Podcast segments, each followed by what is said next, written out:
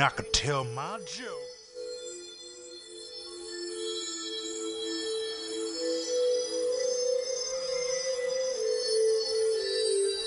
It's two o'clock. You're listening to MutinyRadio.fm. When you hear the trippy music, you know what time it is. It's time for. Some call me. Tim. All right, welcome to Some Call Me Tim. Usually every week we talk to a different individual about what they believe in, but today I am joined by an incredibly special member of awesome band Side Pony. Noah, say hi to the radio listening audience. Hey Pam, hey everyone. Hey Noah, how you doing? So glad that you could call in and uh, talk about your rad band, and or the rad band that you're a part of. I know there's five of you in the band, uh, and the show, the amazing show tomorrow night at El Rio at eight o'clock, and the the band Side Pony. So welcome, welcome to the show. Thanks for calling into Mutiny Radio. Yeah, thank you so much. It was such a like fortuitous moment when we bumped into the other day. So happy to have the chance to chat for a few minutes. Yeah, it was really funny. I was hanging out on the back patio enjoying some sunshine at Bender's and you were having a band meeting and I I was just, you know, drinking smoking and hanging out and doing my thing and sort of reading this other thing. But I couldn't help completely eavesdropping because you were ma- everyone was making me laugh so hard. I I knew there was some kind of performative act that was going to be happening, but it took me a while to figure out that you were a band because it was about like hats and clothing choices and like how you were going to present yourself as a band and it was great and i finally said hey what's, what's your band called um, and that's when i learned you're from side pony Yes, you had the fascinating uh, opportunity to observe us in our in our natural habitat, being nerds, because we were actually having a a band retreat planning conversation, and so uh, we were having a very earnest conversation about uh, what colors people would be willing to wear on stage and pretty ridiculous stuff like that. So, you know, how could you not notice how neurotic and nerdy we all were? No, but that's amazing because you actually care about creating um, I mean, it's an overall feeling. Some bands just go up and play music, but this was like, this is a performative event where you're trying to craft everything the audience sees, and it's theatrical. And I, I don't, I don't know if I. There's a couple bands I know of that do theatrical things in the way they dress up and how they. Pre- I mean, the most extreme would be something like Gwar, and I'm not comparing you to Gwar in any way because I've listened to some of your music, but just that there's there's something there's a cohesive something happening on stage that isn't just For musically sure. but you're trying to present it you know as a group what you want what you want people to gain from your time on stage um, how long have you been together with side pony Well, you know, it's just about four years. Wow. And yeah, you know, the cute thing is that um, honestly, for being in a band, like although there's no limit on such things, you know, sometimes people in bands tend to be a little bit on the younger side. And actually, most of us are in our late 30s, pushing 40. And, um, you know, we've played music in different forms in our lives, but finally brought this together. I went on Craigslist because, you know, at the time you could actually still find people and resources on Craigslist. And uh, our drummer had posted this ad that said, crappy drummer seeks crappy band, and uh, clearly that was for me. So uh, you know, that was where it all started. We started as a trio, and then built up from there. And later added our bass player writer, who's also a violinist, which is great. Wow. they're just a really talented multi instrumentalist, and um, yeah, so we're just kind of slow and steady from there in the last four years. how much time would you say you spend a week at band practice or not even just band practice but doing things for the band like promotion or updating the website or just any involvement in band activities like what percentage or how many hours a week would you say you do that i'm just curious Yeah, no, good question because being in a band, not that I'm a super capitalist, but being in a band is sort of like running a small business, right? Oh. It's ah. like this big labor of love. takes a lot of kind of admin support and communication and logistics. So there are times when it can be up to 10 hours a week if you're thinking about designing artwork and coordinating, communicating with bands and venues and booking and so on. Most of the time, though, it can be in the like two to four hour range. Ah. But yeah, then there's just online stuff, social media, communicating with folks. Yeah. So, So you practice- commitment in that sense. So you have weekly Yeah. band practice for two to four hours. Right, there's that too, and then of course, hopefully some practice above and beyond that. And then if you ever want to write new material, you know, you have to get your shit together to do that too. So Yeah. yeah, it's a lot. And um, And you don't get paid. one way that it works. You sometimes no, we don't, paid. of course. No, no, and we really the band to have an ethos about um, sharing our proceeds, playing benefits, and just covering our costs, and then giving back whatever we can. Um, so so that's you very must important to us. you must get a lot out of this if you're not there's no I'm not gonna say there's no monetary compensation, but there's very little monetary compensation. So your involvement in it is purely from a love standpoint. It, would you say that's of every band happening sort of in San Francisco? Wa- Was there a time when a band could say, "Hey, we can actually do something with this," or I mean, because even touring at this point seems that there's no that you can maybe cover your costs of the tour itself, but is it you know logistical? Is it is it logical, or even are you able to say go on tour and have a life as a band? Yeah, that's a great question, and you know, our experience is of course very specific, and I think that overall most folks are definitely just doing it for um, the sheer love, or even I would say, you know, obsession, where there's just something within you that compels you to have to do what you're doing, and you know, we're really fortunate to be part of this extended community of um, bands that identify with being queer, where at least part of the band is queer identified, and there's a great scene thriving in that sense. Um, and certain venues have been extra supportive. I wanted to give a shout out to El Rio in particular, and also to the Ivy Room in the East Bay. Um, those are a few venues that come to mind where um, they're very generous with their time and space for emerging bands in general, but definitely for queer bands. So um, that scene, it's really about just like the sheer desire to create and kind of build community. And Do you- um, do you feel like- yeah. Go Do you ahead. feel like in the past being queer or being identified as a queer band was something that you couldn't do? So is it something that people are just starting to embrace or has there been a history of it that's been unrecognized? Yeah, good question. I think for us, at least for me, it's always been really positive, and it's um, it gives that extra sense of affinity or kind of like stickiness where it's you know it's a way that you stand out to one another, and like um, it gives a certain depth to that connection where there's like some sense of um, some shared experiences, even though um, you know that's complicated. But yeah, um, so overall, folks are just really doing it for that that love of of making art together and building community. And you know, I have no clue how people really make money doing the work. Um, I think that the industry has changed so much, and I'm completely out of it. Like I, you know, only started streaming music myself um, in the last couple of years. I feel like I'm really disconnected from a lot of the trends. I'm like a little bit of a curmudgeon myself, and so I like reluctantly have figured out how to be on Instagram and on social media and like Oh, be part yeah. of those conversations. But you know, I'm not really quite sure um, what matters most. I think people focus a lot on singles these days, um, Mm. and that's there's this idea that the album is dead, but I'm sentimental, and I still um, really believe in cohesive, complete albums and Sure, album eight- artwork and eight all that songs. Stuff, you know, You guys have a great album, Side Pony the Cusp. People can pick it up on Bandcamp. It's only $7 for the digital album.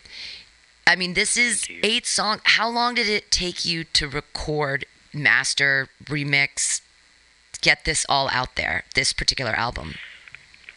Yeah, we were really efficient about the process. Actually, we had done a couple of shows and we were in really good form, and most of that recording was done over a weekend, and then Oh, wow. um, and another weekend for mixing. So I would say about two weekends of recording and mixing, and then the mastering was just a bit more beyond that. Um, so I would say we were surprisingly efficient in that process. We we exceeded our own expectations. Um, Yeah. Who's your stage yeah. manager? Who's the most organized person that says, "Okay, enough of that song. We're moving on to the next one," or "We've we've we've rehearsed this enough. It's it's time." or oh we have to go back Yeah. and like who's sort of the do you all have your roles and if so who's like the director Yeah, I've got two parts to that for sure. One is that um, by far the most organized and sort of vocal person is our lead singer, uh, Hilda, and I think that she might be able to join the call later if we have time. Cool. But she is just extremely proactive and always keeps us on track and is like pushing us forward to keep growing, but also just keeps so many details. Um, organized in her head. And then also to kind of keep things more fair because we're a band where a few of us are a bit more shy and introverted. We actually created a system where we rotate facilitation at our band practices. And so this is very nerdy, true story. We take turns being like the facilitator so that you don't always have one person who's leading the conversation. And so that way everybody has their time to sort of um, speak and influence things, and so that not just one person is doing all the communication work. How yeah, progressive so that's how we try to balance. We're nerds like that, yeah, for sure. That's amazing. So it's it's hard for me to conceptualize because I personally do stand up, which is one person, microphone, really nothing else. But y- there's five of you that have to communicate. You know, you're communicating on stage musically, and there's a lot happening there. It's live. There's many levels, but then even getting to that place has so many layers of communication. And there's five of you. Do you have any like like fun horror stories or any of you super dramatic or you said you're all kind of shy mm-hmm. but are there any like super dramatic stories where it just communication just fell out the window Hmm. You know, that's great. I mean, uh, there are, of course, like in bands, there's there tends to be like you know, there's always drama, right? And people Right. are so complicated, and um, and for us, no, not so much. I'm I'm sorry to disappoint. No, that's without great. Any um, That's great. glamorous, dramatic stories, but you know, honestly, the most complicated thing, and this really isn't such a bad thing. It's just that um, Hilda and I are actually partners, and so we have been together for over ten years, Wow. and we live we live together, and so we are the songwriting part of the band, and I think that you know overall like we try to be really conscientious about our communication and how we affect the people around us but you know there are going to be moments when we're like grouchy with each other and so you know sometimes we kind of have to check ourselves and i'm just going to speak for myself like you know there are times when i might get frustrated about something and have to like take a few breaths and course correct. Um, but overall you know nothing nothing too dramatic really. That's amazing. Yes. let's go back to the I songwriting. yes. how, how does how does that process go for you with songwriting? Is it that you sit down and, and there's a there's a melody first or is it that you have words that happen or is it a is it a beat or a hook? Like where do you come at songwriting from? And then how do you collaborate with hilda? Yeah, Hilda is a, mostly um, an engine for lyrics. So she writes tons of lyrics, and then I come join her and try to put the music behind it. That's generally how it works. Um, she's got an excess of ideas, and I'm always trying to keep up, which is a great Ah. problem to have. But so you know, there's sometimes there's a melody, like a seed or the germ of of the song, but it often comes from lyrics first, and then um, yeah, and then experimenting from there. There have been a couple of exceptions. Like honestly, there was just one song where we were really stoned and it felt of course like a lot of things do when you're stoned it felt like it was magical like like it all just flowed out you know seamlessly Yeah. but those moments are rare songwriting is a lot of work it's a lot of mental labor and um, you definitely hit those blocks and have to um, just keep coming back to it or maybe put it aside for a while work on something else yeah what's your you what's know, your favorite song on the yeah. album Hmm. That is tough. is that i know because they're all your babies but if you have to single sure. a baby out You know, one that we wrote um, relatively recently that I, I like a lot is Flash Fire. Uh, I like it for a few reasons. I think that one is that it really kind of comes from Hilda's heart and personality and describes something about her nature. So for me, there's a personal connection to it. But I also just think it's extremely pretty. Um, I'm just really fond of the the sound and the feeling of it. It it's evocative and brings up a lot of emotions. yeah So Flashfire is a favorite. Um, also, still really partial to one that I wrote a long time ago called Invisible Ink. But yeah, of course, hard to choose. Hard Those to a choose between your stand out. children. Well, we'll listen to Flashfire in just a second. If you've been hearing that strange beeping sound, that's probably um, Hilda trying to call in. That's Uh, true. right. She's ready. So uh, that's that's a thing. Uh, why don't we? Let's listen to the song, and then we'll be right back with you. We'll finish up, and then I can, if she's trying to call in, we can say goodbye to you, you, Noah, and we can say hello to her. Great. So uh, here we go off the album Thank you. again. This tomorrow at eight o'clock at El Rio. Uh, go see Side Pony. Who are you playing with again?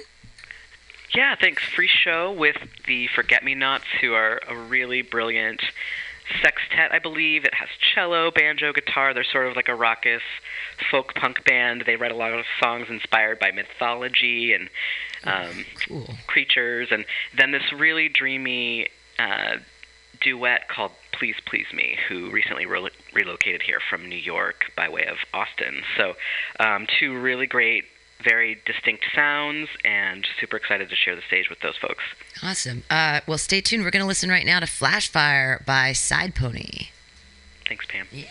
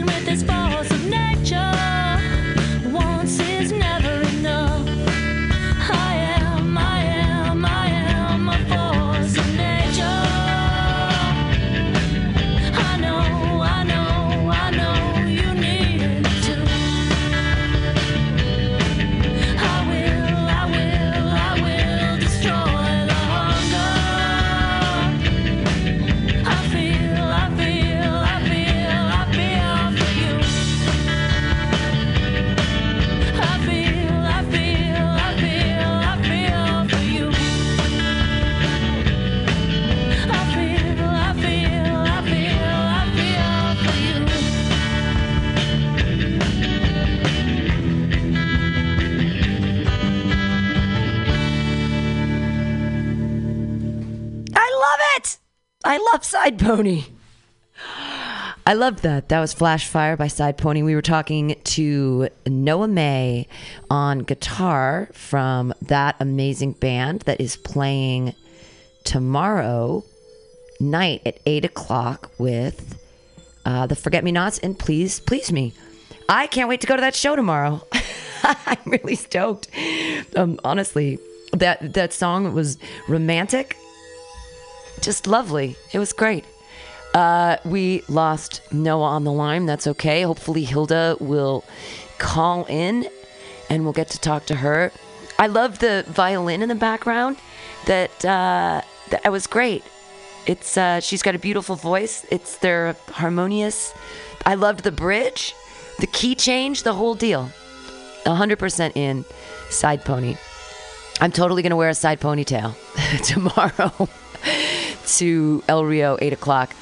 Go check it out, everybody. It's um, it's gonna be great. And uh, self, they're identifying as queer band. I'm totally down with that. Uh, Side Pony. Go check them out on Facebook. Go check them out on Bandcamp. Here, we're gonna get them back right now.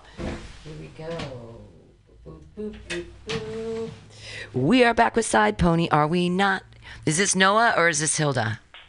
Indeed, this is Noah. Noah Becky. you didn't. We. I love. I love. Love. Love that song. I love that the um the violin I could hear. It's uh, subtle, but it's beautiful. That uh, you. I heard all the different instruments. You. The music is great. I loved the bridge, uh, the key change, all the stuff going on. It's such a romantic song. It, you. You ticked all the boxes for me. Thank you so much. Yeah. I'm super excited about uh, tomorrow night. I think this is going to be, it's obviously going to be an amazing show uh, at El Rio. And for people who don't know, it's kind of right where Valencia meets Mission, up there in the upper echelons of Mission, almost to 30th Street. Uh, I'm sure who hasn't been to El Rio. so I know. Yeah, right. Seriously. Um, Yeah. What other what, what what are some of your musical influences with? Um, and also, I was saying I love the name side. I should ask first where you came with your name, Side Pony, because I wear side ponytails all the time. It's probably not a side ponytail reference, but Well, well, it is. It really is. Okay, so you know, I'll go for that one first, which is yeah, it was more of that sort of. Um, it's like that playful reference. Partly, it's describing. I think it, it is about that feeling of the aesthetic that people associate with the 80s, more or less, which is like a time that was relevant for most of us growing up. And then, you know, beyond that, it kind of plays with this idea of um, feminine identity and like what that means as well.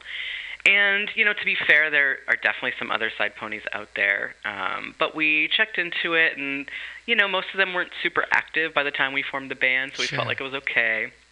And um, there is one really well-known song out there by the band uh, Lake Street Drive. Lake Street Dive, Lake Street Drive, and so that uh, song tends to pop up first when people are searching Side Pony.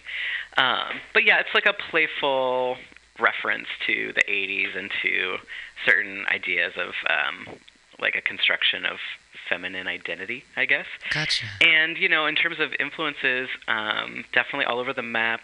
Um, a few that just come to mind for me are um, Elvis Costello Oh, I love Elvis and Costello. Neko Case, but then also certain queer bands like Team Dresch. And you know, Hilda grew up listening to a lot more R&B and um, performers like Michael Jackson and Stevie Wonder.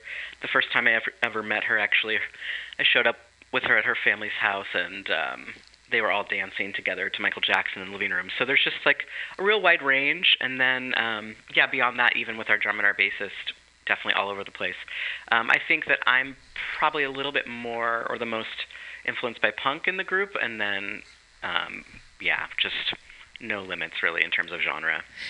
Uh, So yeah, back to the name. Uh, when I hear side pony, is it almost makes me think of like side piece, or is it like I mean, because the the two words together would be like side piece and show pony.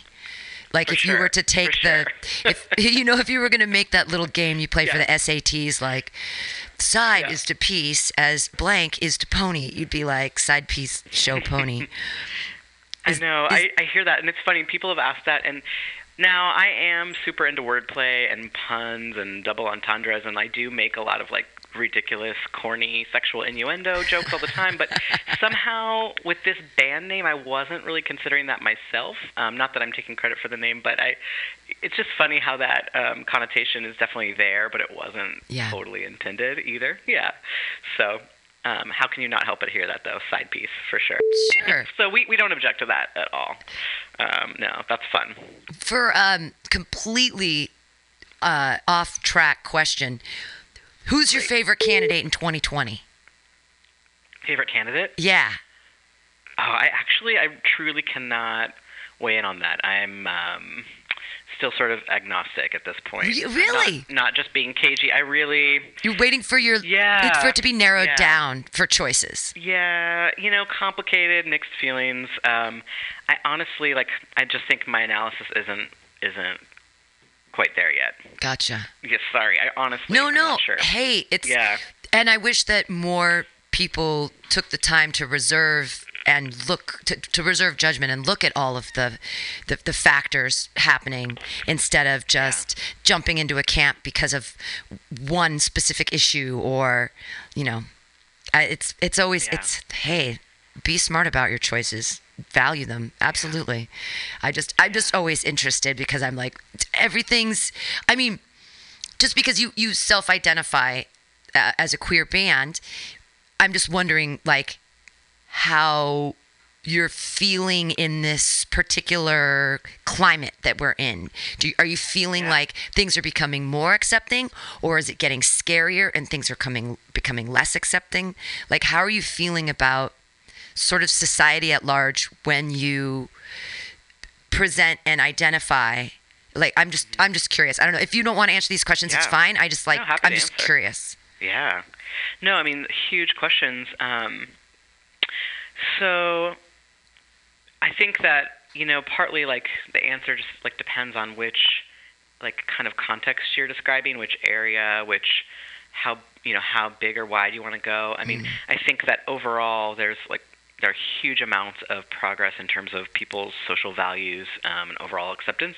Yeah. And then what we've had are more regressive policy changes, like from the federal level. Sure. Um, you know, in California, then there's like resistance to that, and then more progressive laws or policies that get passed.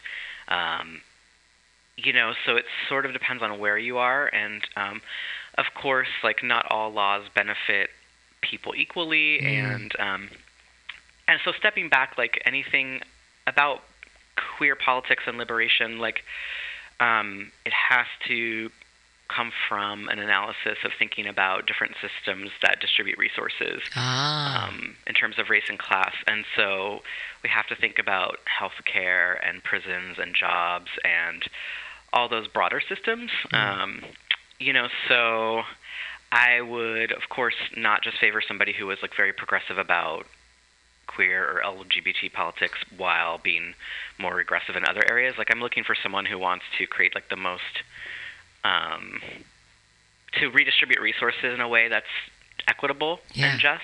sure Um, that's I'm keeping it a little vague, but no, no, no, say and that, that's like, fine. I'm sort of you know- leaning from what you're saying is that there have been recent growing pains in that while one side or one section of people is becoming more accepting and things are working more positively and there's uh, but on the other side like as the balloon grows it's also shrinking almost like it's the growing pains of when when, when in opening people's minds who in the past i mean it hasn't been stonewall wasn't that long ago so Right. i mean even even if with with all kinds of politics from whether it's a, a racial or it's um, gender based it, it there's still there's these growing things. you know women couldn't have a credit card until 1974 so we're still in that sort of like expanding contracting like what's going to happen with our you know what we say society is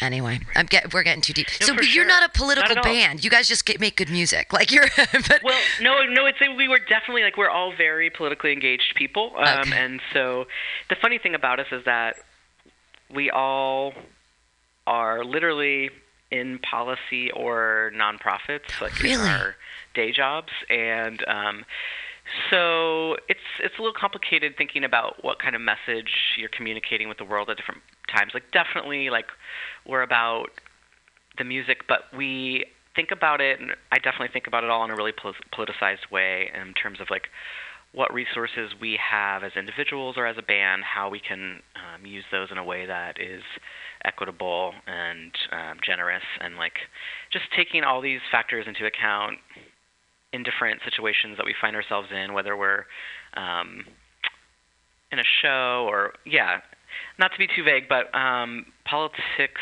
and having a politicized identity is definitely really um, crucial for all of us. I Good. would say, yeah. Yeah, I mean, well, it's every everything's political.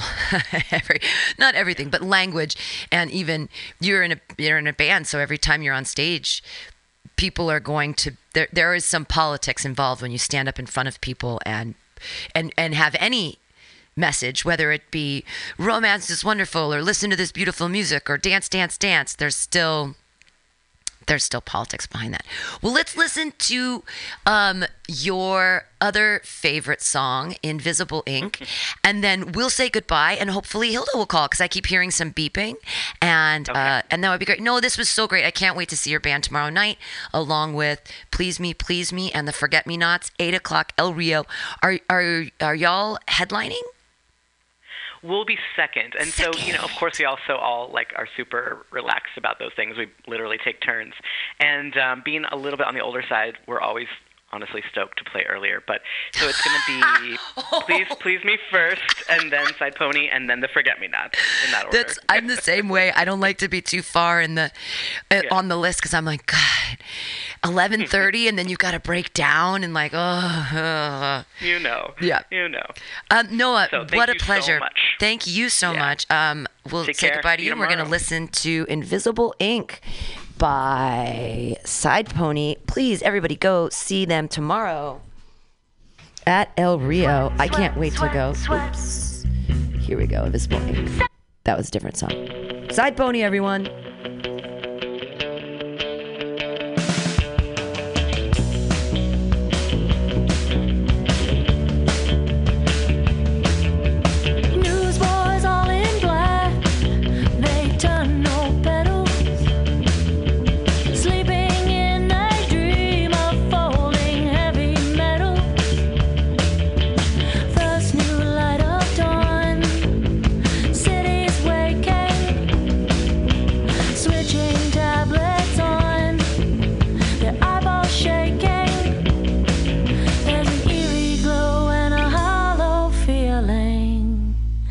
Like they put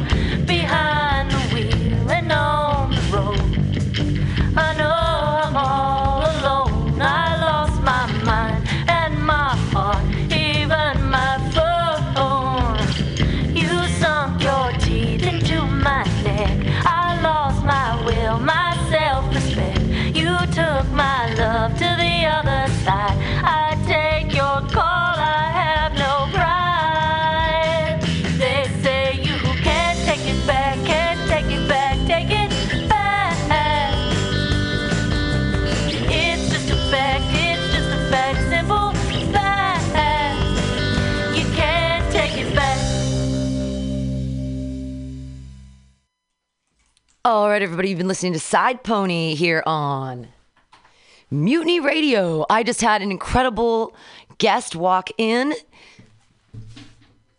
She came and dropped off something for me. It was Emma from the SF Examiner. Mutiny Radio just got its boop doo doo doo first ever ad. Yes, yes, folks, an ad. We're in the Examiner today, right on page 17. Please check it out.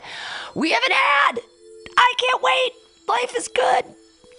Things are good, people. We have an ad. I don't know what that means anything. Something should happen. She put it in a great space. Really helped me out. I can't, you know, can't handle it. Life is good, man. Just because you break your face doesn't mean that life is over. It's fine. My face is fine, everybody. Don't worry.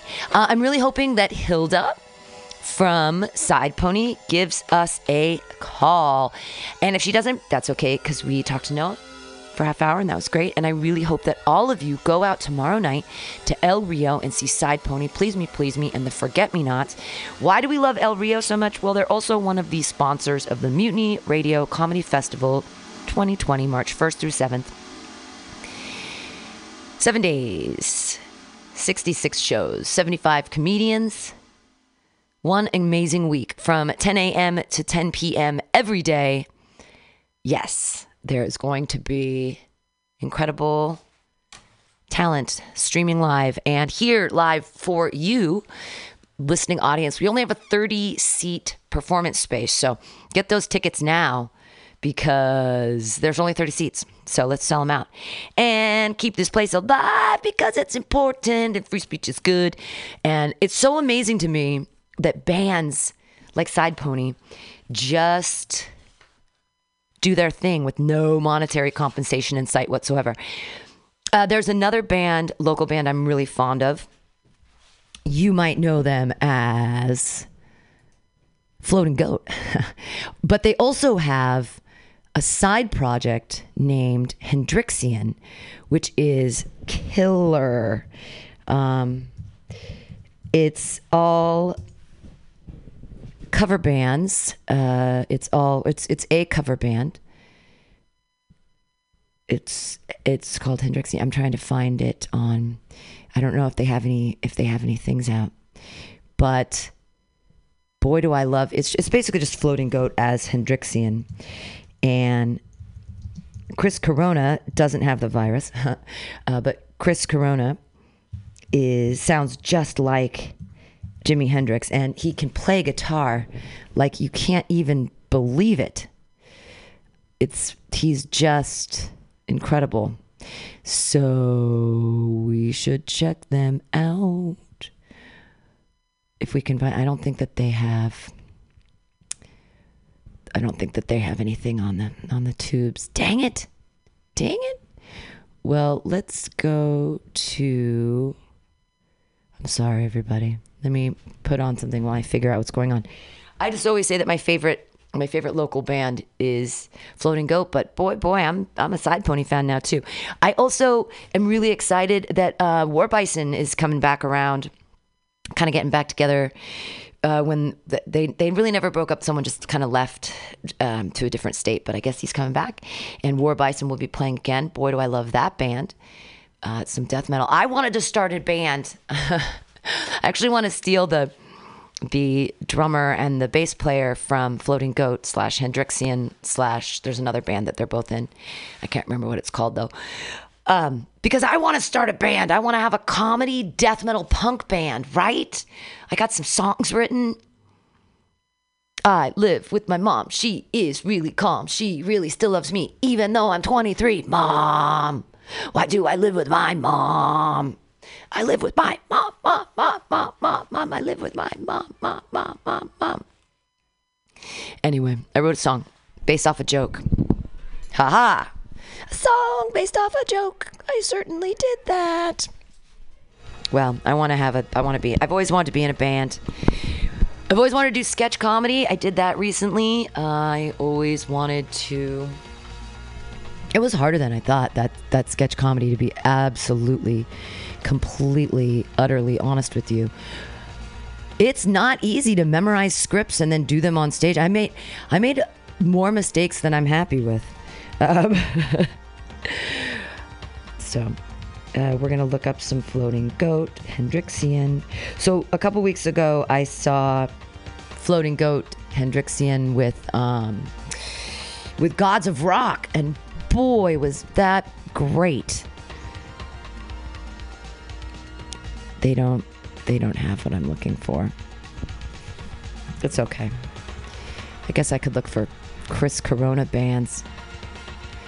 Uh, let's listen to some. I mean,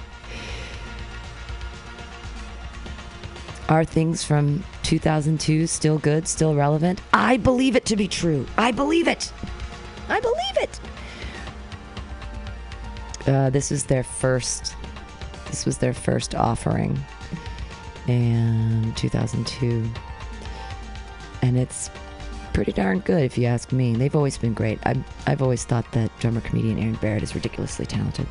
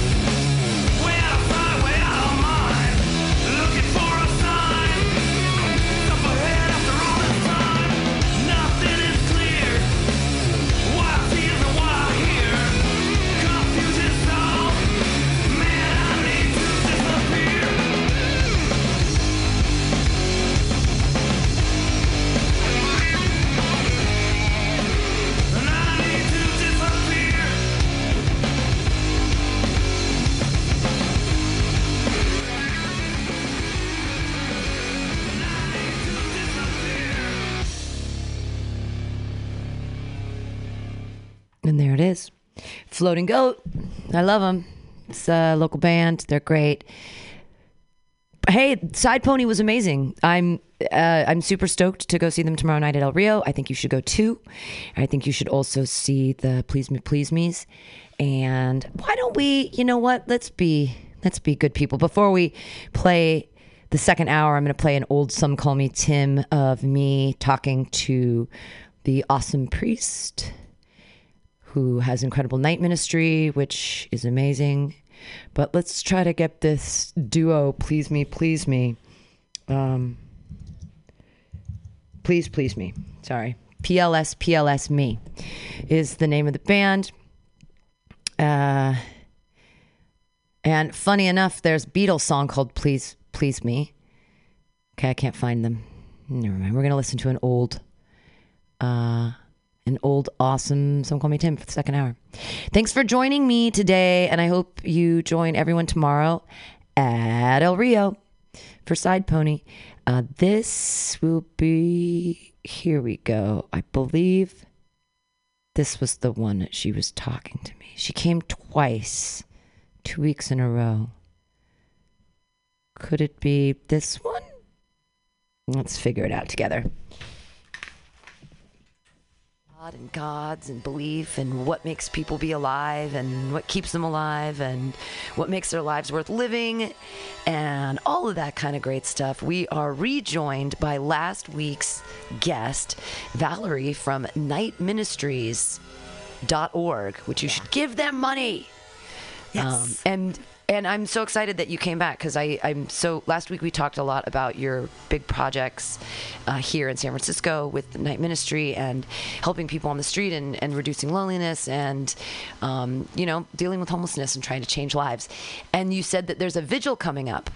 Yes, it's actually uh, tomorrow night, the 19th. Uh, we every year. Uh, night ministry in conjunction with the Interfaith Council and Faithful Fools and the Coalition on Homelessness uh, do a vigil for people who have died outside or you know marginally housed in shelters and so forth. And uh, we always do it on the Thursday closest to the winter solstice, so that's tomorrow. And it's at UN Plaza at six o'clock by the fountain, and everybody is welcome to come. We it's a, a very multi faith service, and uh, we do prayers and we read the names of every single person um, who's died outside or marginally housed, um, and we we collect them for weeks ahead, uh, you know, from the coroner and people who do memorials and so forth. Uh, Wow. unfortunately, we have a really long list this year. It's 263 people. Last I saw, it might have grown a little since the last email I saw. So it's it's partially to remember those folks and you know memorialize them, and partially to make a very public showing of this is not okay. Right. It is not right to have that many people in San Francisco die unsheltered.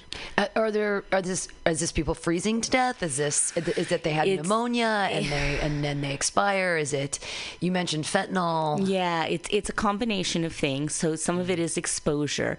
Um, you don't really freeze to death in San Francisco so much because our temperatures don't get low enough, but exposure will do it to you. You know, it gets down to 40. 50 degrees and you're out in it night after night uh, you do get sick pneumonia Mm-hmm. things like that it can exacerbate um, underlying conditions um, hiv aids those kind of things Oh, wow. and um, and a lot of people OD because a lot of people use to try and cope with how hard it is to live outside. Sure. And um, and we've had um, this year wet. especially it's wet and it's cold and people aren't nice to you. Right. And it's just it's a hard life and so people use. Yeah. Which is you know to me not surprising and unfortunately you know you get more fent- you know a stronger fentanyl than you thought or Right. you know higher heroin mixed with something that you don't realize it's mixed with and um and that's it Right, there were the three kids. Uh, I think it might be three years ago now, though. They thought they were shooting meth, and it was fentanyl. yeah And so they had no idea that, and they just all three of them just died, boop boop boop, right next to each other in a little doorway on Haight Street, and it was like, Yeah. I- and when do we, when do we care? When do we go? Right, These are like, someone's kids. how did this become okay How? Yeah, th- th- these are th- th- th- they were kids. They were probably all under twenty five. They're someone's Yeah. children. yeah And um, yeah So, what is the I mean, I guess it doesn't matter what people are dying from. It's that they're dying on the streets, and we So- need to bring, we need to make this visual for people to say this is this is a real problem. this is a real problem. These are real people. They're all somebody's kids. Right, You know, even if they're 60 or 70. Unfortunately, a lot of folks on the list are pretty young. The ones we don't know the ages for everybody, but Right. uh, some of them are quite young, even under 20. wow. It just it kills me. I'm like my That's my youngest child is 28, so like anybody younger than that is really a kid. Exactly. And I just um, um, it just kills me. And um, so this is our way of saying they mattered, Sure. and it, this is not okay. Yeah. And again, people can donate to nightministry.org. Definitely do that. Check out the vigil tomorrow night. So it's like right after sunset or Yeah, it's at six, Six o'clock, o'clock. so it's it's it's you know pretty dark by then. The Sky Watchers are doing a, a processional down from the Faithful Fools. They make uh, they did it last year. They made a banner for every single person and with their name on it, so that every Oh. Wow. person has a banner. Yeah. um, they were going to do a coffin for every person until they learned how long our list was. And so, Right. like, oh. It's a, and that's a lot. I mean, that's a lot of uh, it's a lot of wood. That's a lot of Yeah, materials fabric and and fabric. just- yeah, that they do a great job. Singers of the Street will be there singing. That's great. Um, it- hymns a- and yeah. yeah, yeah, it's going to be a good service. Oh. Okay, it's tomorrow, six o'clock. So we didn't get to talk about it much last week on Some Call Me Tim because we talked about the ministry that you do. But usually on this show, I ask people like either how they found the precepts that they live by or the faith that they subscribe to or it was thrust upon them and then they changed their mind. What was your sort of origin story to the cloth? Okay. Um, I, I grew up in the United Church of Christ, and uh, I always felt called to the ministry as far back as I can remember. and I can remember being a little kid in the pew and the preacher saying, Go into the world and preach my gospel. And I thought, Oh, that's me. He's talking to me. I mean, even as just a very small child. Um, and I didn't know what form that ministry would take. I pictured myself in a parish because that was kind of the only ministry that I knew about at the time. Um, and um, when I uh, learned about night ministry and started doing night ministry, it was like, oh, right. This is where I'm supposed to be, and so I just uh, I was getting ready to get ordained, and someone on my ordination committee was an assistant night minister at the time, and he said, "I think you know this is a good match for you," and so I volunteered for a little while, and uh, just about the time I was ready to be ordained, a fellowship became available for two years, and so I said, "Pick me, pick me," and I was one of the fellows, and uh, by the time that two years was over, I was completely hooked, and I just said, "I'm not leaving, so you have to hire me," um, and they did. so you came from church of christ is that that's a denomination of born again christians Yeah. is it presbyterian is it Yeah. episcopalian So it's actually United Church of Christ. which is- United Church of Church of Christ is are pretty um, conservative. Okay. United Church of Christ is pretty liberal. right because you're a lady of the cloth I'm a, I'm a lady of Right, the cloth. right. And um, we ordained uh, one of our parent denominations, um, the Congregationalist, and I'm kind of in the congregational stream of the UCC. They ordained their first woman in 1853. wow She couldn't get a job, but they did it. But they ordained her, right? They said that you are allowed to have a relationship with you preach, teach, preach, oversee yeah. sacraments. Sure. Uh, so it's nothing new in the UCC. Um, that granted, when my church hired our first woman minister as an associate pastor when I was a little girl. Oh, wow. Uh, my dad was a deacon, and I remember him coming home really late from meetings. So even then, they were still like really, you know, hundred plus years after Sure. Antoinette Brown was. Um, Well, a ordained, woman. they were still arguing about, oh, can we have a woman? Well, but You it's know, interesting because women teachers, like women, have traditionally taught in the homes, or even when we were homesteading and when women were teachers, but yet men were professors and pastors. Right. So it's funny, and it's the same thing when you look at, uh, you know, cooking. Women have primarily cooked in the home for years and years, and then suddenly chefs are of like the male persuasion. So it's interesting where the work has been done for so long by women, but then the positions of power have been usurped by the, you know, the the patriarchy. And historically, as women enter different professions, the pay for those professions tends to go down. Right. Uh, yeah. Not always, but uh, historically, it's at least here in the U.S. that's been true. So it's it's yes, there's this thing of women's work not being valued, um, and in the church, in the Christian church, you're like, come on, it was women who were first to preach the gospel. Who's the first person going to say he's risen? It's women running from the tomb. Mary Magdalene. Yeah, and, the dudes don't believe them till they go see for themselves. Right. But it was women Doubting Thomas. you know, who are first. Yeah, he didn't even believe the other guys, but Yeah. it was like women who first preached the gospel. Don't tell me I can't preach. Yeah. you, you know, it's just um, See, those are the th- kind of things in the Bible that those are the nuggets that I I want to recognize and pull out because they do honor women and that Jesus honored women. Yeah, yeah. And I'm 100% down with that, but it seems like the large scale societal idea of religion is like rooted in the patriarchy and is about keeping women down. But then we can look at places in the Bible where women were the first to preach the gospel, where uh, women brought community because of Adam and Eve. And instead of thinking of Eve as the servant, you brought it up last week saying, well, no, she was communion, she was fellowship. He needed, he couldn't just talk to animals. They needed, it's about togetherness as people. right, right, right. God says you, you shouldn't be alone. You shouldn't be alone. No, like you need Yes. somebody to sit and wash your feet or make your dinner or whatever. You Right. need a companion. Sure. And um, it's it's a woman who you know women changed Jesus's mind, right? Right. He, the Syrophoenician woman is like, you know, heal my daughter, and he's like, you're not Jewish, and she's like, come on, dude. and, you know, he calls her a dog, and she keeps pressing until she changes his mind. Huh. And So Jesus had a little prejudice there for a second. yeah, Wow. And it's a woman that changes his mind. Well, and that's so interesting because then it proves that Jesus was a man. Like he is not. That's what makes him blameless is that he's not only the Son of God, but he's also an actual man. And for and men, us uh, people have prejudices, and for for that to be acknowledged I've, in the Bible, I think is very interesting that he did have a prejudice against someone, and his mind was changed. Yeah, it was it was it was a racial prejudice more than a gender thing. Right. But it's a woman that changes his mind about it. Right. And you um and you look at Luke and Acts and um it starts to be this story of expanding who's welcome. Right? It starts off like, okay, I'm just calling Jews, and then it expands and expands and expands. Uh, Sean Brook and others have pointed this out. Uh, it's not my own thinking by any means, but when you read it, you watch how it's like, oh, okay, them too. Oh, yeah, yeah, them too. Oh, yeah, yeah, and them. And okay, now everybody, whole world. You know, Right. it just, it, the story expands and grows. And it's, um, Well, and Jesus is about being inclusionary, but I feel like so much of the Old Testament is about exclusion. But then is it because it's contextually with where the Jewish people were at that time? Yeah, because they're an oppressed people, right? Right. And they're struggling to keep their identity. Sure. You know, they're carted off to Babylon. They come back.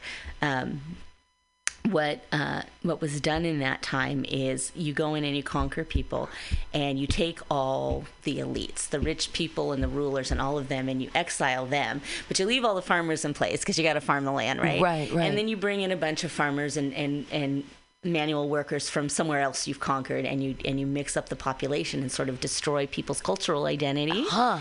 um, and so that goes on and then the elites come back from babylon and and that's where you start getting like ezra and nehemiah and i don't like them but they're like you have to divorce all your, whoops you have to divorce all your foreign wives. You have to we have to try and get our cultural identity back. And unfortunately they do it in some kind of reprehensible ways um, Sure. saying you know all these other people who were brought in you know uh, tough luck for them. You know, we're just going to be us and divorce your wife if she wasn't Jewish to start with, and all this kind of thing. And um, oh, and by the way, now we found all these laws, found all these laws in the ruins of the temple. Right. Um, that's that, and then you start to get all of this. Um, that's where you start to see all of the laws about. Um, all the things that we're going to do to make us distinctly Jewish and preserve our cultural identity. Sure. So it's it's this. I mean, as always with human beings, it's this really complicated struggle. Like you totally get. Of course, you want to keep your cultural identity. You don't want that just diluted and and um, erased. Of course, you know. But then people go about it in some mean ways and some some Right. okay ways. And, but that, that's what's that's still what's isn't that still what's happening? Like there's still well, we're still dividing down through among history, Yeah. right? I, it seems like it's kind of human nature to, to split groups or be sectarian. And Did you ever see Life of Brian? Yes. Okay, so there's this thing where they decide Brian's the Messiah and they're all chasing him, and his sandal falls off, and he's just like, forget that, and he keeps running. And somebody's like, the sandal, and, and he's also dropped a gourd, and somebody's like, no, the gourd. And I'm like, that's sectarianism. Like, like, Right, get right. it. We worship- Just, yeah, You know, exactly. three minutes into worshiping this guy, they're splitting Sure. and arguing about it. And, and human beings do that. Um, What? That, that's the thing, though. Is that is that why religion exists? Is to help us bridge those gaps. But then it also seems that sometimes, like, when when we're dealing, especially with monotheistic religions that believe that there is one God, are we not all talking about the same God? But then, why do we have such issues with? People that study or practice uh, Islam? Why do we have problems with the Jews? Why do the Jews have problems with the? We're all talking about the same mono. It's the same God, right? Is Right. it? It- Or are we like, no, it's a different God? Um, among the Abrahamic religions, I think there's for most people this general general agreement that we're all looking at the same God, and where the um, breakdown sometimes happens is everybody's going, but like we know him better, we've got the right idea, and that's that's not. 100% true across every follower of any of those religions. You know, it's um, you know, I mentioned the Interfaith Council at the beginning, and this service is very interfaith. Um, you know, it's most people in most of those religions are like, yeah, I'll do my thing and you do your thing. Unfortunately, the people who are like, no, they're wrong, they're bad, they're going, those are the loud people, Right. but they're not the majority. And it's and it's true in Christianity. It's true in Islam. It's it's true. Um, Judaism, not so much. You don't hear so much of it anyway, but um, I'm sure it's there in certain streams of Judaism, but you don't seem to hear so much of it. Or But, other like, religions, Buddhism. let's look and, at the- Asatru and all that. the the Israel Palestine issue. Okay. Is that a racial issue or is that a religious issue or is it both? Because the Palestinians are, you know, on the Gaza Strip, that they're sort of imprisoned now and they're not they're primarily not Jews. they're they're Muslims, right? Yeah, Muslims that- and Christians, and um, given how many smart people who tr- have tried to sort that whole mess out and failed, I feel like it's a little above my pay grade. Sure. But um, you know, Israel's created after World War II, right? Yeah. It, it didn't exist in the modern world as a country in that way. And it makes sense. These folks have been persecuted. Hitler's been killing them, you know, by the millions. Let's give them their own safe space. Okay, that's fine. That's good. And again, we get into this complicated thing of like, here's this good thing, but lo and behold, there's those all these people living here. Right, there were and people- then you get right. into this like, well, we need the land, so off you go. And the people who are living there, are like, but we've been here a thousand years. Right, Our right. families have been here a thousand years, and no, you can't have it. And so you get this conflict. Um, And it's the and it's much more complicated than that. Of, like, of course, and, bit- and it's the water because Israel does have fresh water sources, Right, right. which is like crazy because it's a desert. So there's there's water issues, there's religious issues, Yeah, there's I mean, land right issues. Yeah, it's. I mean, pro- I'm not as familiar with it as I probably should be. But you know, follow the money. Like who's who's getting what out of owning that land, and and who's getting what of taking that land away from the Palestinians. I'm Right. I'm I do fall pretty solidly on the side of the Palestinians because I don't like the way the uh, Israel as a country treats them. Um, there are a lot of people within Israel, Israelis within Israel, trying to change it. So it's not Sure. all of Israel, but um, you know the the the walls, and you can't even. Um, I had a friend who lived there, and like she's ready to deliver her baby and she can't get to the hospital because the stupid checkpoint is so far backed up Oh Wow. you know and then you see how they go in and bomb children and Yeah, tear right. their homes Yeah, down exactly. and destroy their farms. So it's like Israel is not acting um, in the right way towards towards. I mean, there's just you know you don't. I don't think have to have your historical biblical borders, which is I guess what they're kind of aiming for. Sure. You could share. Just Right, share. share. Let's all share. And, Share, um, share. But you know, human beings don't tend to do that. It's not just Israel; it's anybody with the power. I mean, look at European Americans when we come to this continent, right? Oh, absolutely. We get the guns and we've got the germs, and we just Right. come in and, said, "This is our out." land. Manifest destiny. Yeah, Everything I see is for God, you God. know, and use gave it God to as an me." excuse, Right. And use God as an excuse, Sure. uh, which is always It's I gotta bother like you. It's gotta a make you sin. angry, It's- right? yeah, it's it's you know I was um after Columbine Uh-huh. that next Sunday I sit down with my seventh and eighth grade church school class and I'm like okay there goes our curriculum that we were going to talk about we got to Right. talk about it because this is their age group and we got into this discussion of sin and this eighth grader this 13 year old kid says it's hurt, sin is hurting other people and tell and saying it's God's will. And I thought, Wow. wow, this is a 13 year old saying Wow. this. Um, Wow, that well, just- there, yeah, it's And- and it's I've God's will for loved that. Bangladeshi children just to be sewing until their fingers bleed. right, it's just right, it's God's right. will. It's God's will for us to take over the continent. It's God's will for us to bomb the Palestinians. I mean, it's Right, I've- sure. uh, To this day, that is still my favorite definition of sin. wow, you hurt other people and say, "Oh, but God wants me to," or God says it's okay. Right. I mean, that's. I mean, uh, broadly, I think of sin more as anything that takes us out of relationship with God or takes us out of relationship with other human beings, because we're meant to be in those relationships. right, right. So that's kind of, if you want a very broad definition and- of sin, but that. That's the idea of I'm going to hurt you and say, nope, God wanted me to. I, I, I agree though with that that it takes you out of for those who are don't subscribe to a, a religion or a, a relationship with a creator or being Right, to say that it takes you out of relationships with other people is exactly what it does because you know you know when you're like even when you're little kids right and they're playing and one of them goes like i want that toy and they grab the toy from the other child that takes them out of the relationship with the other Right. child And they try and hide it from you, right? Right. And they're like, they this know is my. okay. Yeah, they know they're doing something that is something that is selfish, that is for them, that's taking them out of a relationship. Because that's Right. doesn't selfishness take you out of relationships Yeah, with other yeah, people. yeah, right. Because radical self interest is the opposite of caring about the people around you and how your Right, right. actions right, affect them. Right, right, So it becomes that's my toy. And when you're a baby, it's like I want it, I take it. But then you realize as you grow that that's not good.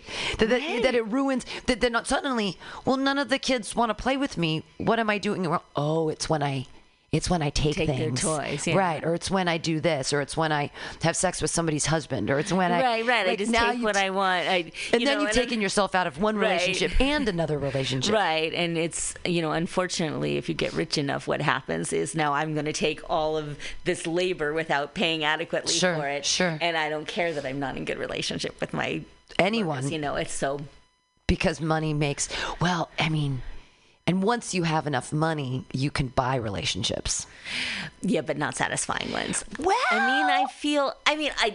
I guess I don't. I'm, mean- I haven't been. I've never been rich enough. Yeah, I've never that. been rich, I've never been rich enough to buy speak of it. people. But I mean, I'm sure that like you know, Oprah's personal assistant loves her because you know, like because you're paid to to do something like that. It's Mm-hmm. it becomes a I mean, if I was paid a lot of money to love someone, I would love them. I would love them so much.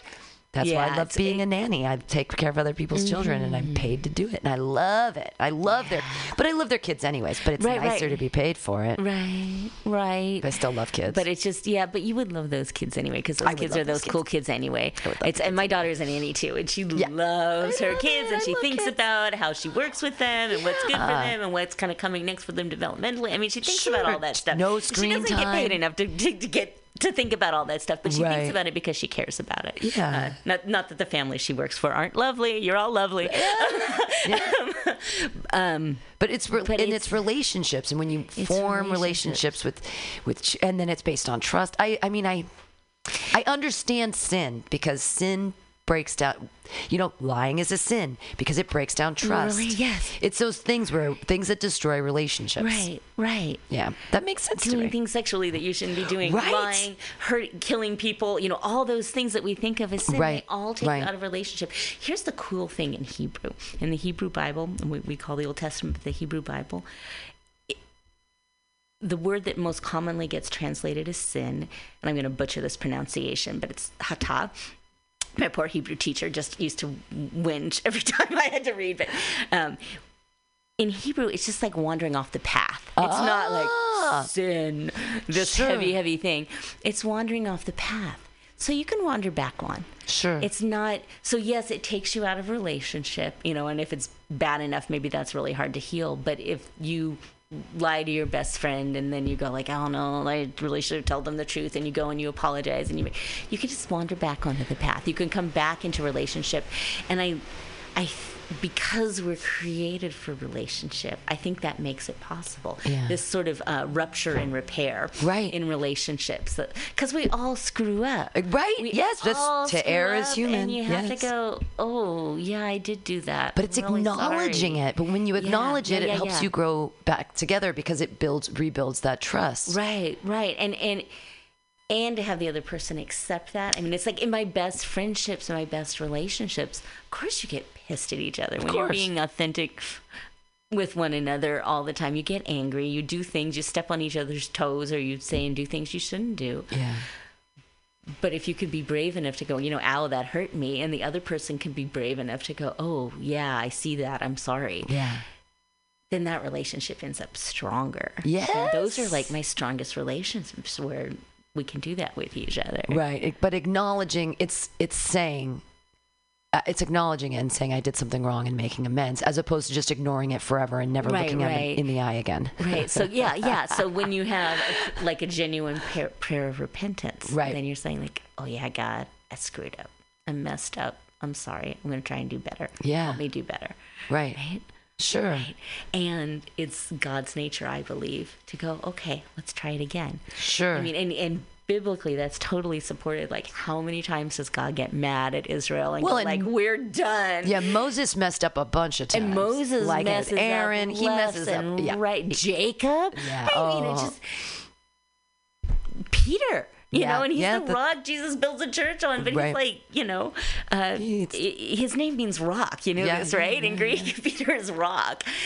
And, and my uh, New Testament professor used to say, because he had a head like a rock, like he just never gets it, he never gets it, and yet Jesus and God are still like, okay, yes, you're a doofus, but you're the rock we're going to build a church on. Right.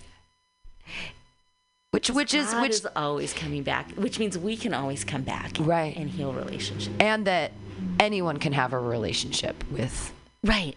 because Right. if even if, if he's like I mean, he denied him three times. He said, "Are, are you? w- I would never do that. I would never do that." And Right, then he was out of fear. He's like, "Oh yeah, who's that guy? I don't know. I don't know. I don't Yeah, know. No, right, no right, idea. right, no right. idea who that guy is." Like right after, so quickly. Right after, but then But showing after- that the fallacies that if if the person with big fallacies can have the church built on top of them, right then who you know we all have a chance to exactly commune It's- with the divine. One of the things that just breaks my heart so much on the street is meeting people who feel like they're not worthy of God's love. Oh, and, and which you see a lot because you know often people have made some real mistakes getting there and you say to somebody god loves every single part of you often they just start crying sure. you know because it's not a message they're getting from society Right. unfortunately us culture as it is right now says you're only lovable if you're rich and beautiful and Right. and you Yeah. know, and um, you know charming and all of that like you have to check all these sort of superficial boxes to be worthy but Sure. it's not really true because god's always picking Right. the people who are screwing up left and right Yeah. to do god's work that's not how god looks at us And Jesus was down with prostitution, and I say legalize sex work. He was like, Right. This is the thing. Trying to prosecute anybody, prosecute the Johns, but really just Right. legalize the whole thing, regulate it. legalize the You whole thing and it regulate it. for and people. then you don't. Then you eh, people could you could actually give people the opportunity to be honest about it. Like maybe if now. I'm in a committed relationship with my boyfriend. Uh-huh. But if anything was happening like sexually that I wasn't doing or that he wanted, I would hope that A, he'd bring it to me and we could discuss it and see if I could right, work on that. But if it was one of those like hard stop, no way. If there was a sex worker who could facilitate that and we were both being open and honest and safe and it was legal, like, all right. Then it's I don't necessarily see it as a sin because it's being open and honest and where nobody's There's no, no one's rupture in the relationship. There's no Monogamy is like my last big hang up, so I probably would say no for myself. But if it's, but the open and honest thing is where you put your finger on it. Right. Open and honest, and you're not hurting each other. Both gen. I mean, I have plenty of friends who are polyamorous. Sure. But they do it in this really integrity filled way Right. where everybody in the just checking in all the time everybody in the relationship okay with this Right. and if somebody's not okay then they work it out just like you would in a couple relationship with just two of you Sure. you know and it's and it's just as important if you're in a monogamous relationship of any stripe to be checking in with each other. Absolutely. Is this okay? Are you down with this? Is this cool? Not just sexually, but like how Right, we're going with- spend the money and raise the kids. And, Exactly. You know, uh, which way we're putting the toilet paper on, whatever. Sure. All of it. Yeah. All of it. Um, and Scheduling, behaviors, like Yeah. all of it. No, the seriously, whole like thing. yeah. I, I really, I feel like more marriage. You know, the marriage will break up, and they'll say because of infidelity or whatever. But long before that, like somebody was leaving the towels on the floor, Right. Or somebody else wasn't putting the seat down, Right. You know, it, Or that they the weren't- that drive people crazy. when you used to spend time together doing certain things and then that goes away, if you don't reconnect in other ways and find those ways to spend time with each other, then things start breaking down. because we're created for connection, and if you're Right. not connected, you're not gonna be happy. That's that's one of the things that's so I used to be married um, years and years ago, and it didn't it didn't work out, and it's Uh-huh. Yeah, fine. yeah. He has a he has a wonderful new wife and two new children, not Mm-hmm. new, they're older now, but it's great because he wanted kids and I didn't want kids, and that's kind of Uh-huh. the reason that we Mm-hmm. split ways. Um, but what I've noticed with people who are in married relationships that they say, "Well, I didn't I'm not cheating, but I do have this guy I talk about, I talk online with and everything." And they have these new like internet relationships which are not sexually based because they're not together in the same room, but they're emotionally charged in a way that I would still say that's sin. Yeah. Not that I'm ju- not that it's my place to judge. Let he throw the first stone, etc. But like sometimes I feel like the yearning for connection. If you're in a marriage, if you're in a com- or in a committed relationship, and you're yearning for connection outside of that connection, that by doing that, it's still a violation. Yeah, it's like I feel like either tend to the relationship, figure out what's wrong and figure out what's going on, or if it's really not working, say this is not working, and off you go, and then you find you know what you're looking for. It's um, people have called that an emotional affair, Sure. and just um, but it the the problem is is it takes that energy out of the relationship, Right, and it and puts which it is to not this- fair to the other person. Yeah, I think I agree. uh, it's be- Not that I'm choosing, not that I'm saying what's a sin and what isn't. So you're a priest, though. Is that your job to, to decide what's sin and what isn't? Do, pe- do, Boy, I sure do hope not. people come to you? do, do people come to you and ask, like, was that a sin? Did I? yeah, did- yeah. was that wrong? And then you say, and then I "Well, what do usually, you think? well, uh, yeah, I, I kind of, I, I kind of do. Um, I want to learn um, more about how they feel about it. Like, Mm. you know, how did that sit with your integrity? You know, I don't usually phrase it quite that way, but um, you know, it, it really depends on the person and what. I mean, some things I'm just like, no, dude, you know, you're doing what you need to do to get through the night, kind of thing. Um, Ah. but So people ask you about drug use, like say, drug use, "Is or I yeah. shoplifted, and I'm like, well, you know, that could really get you into trouble, or this could have some health impacts. Um, but I don't think God is judging people for that.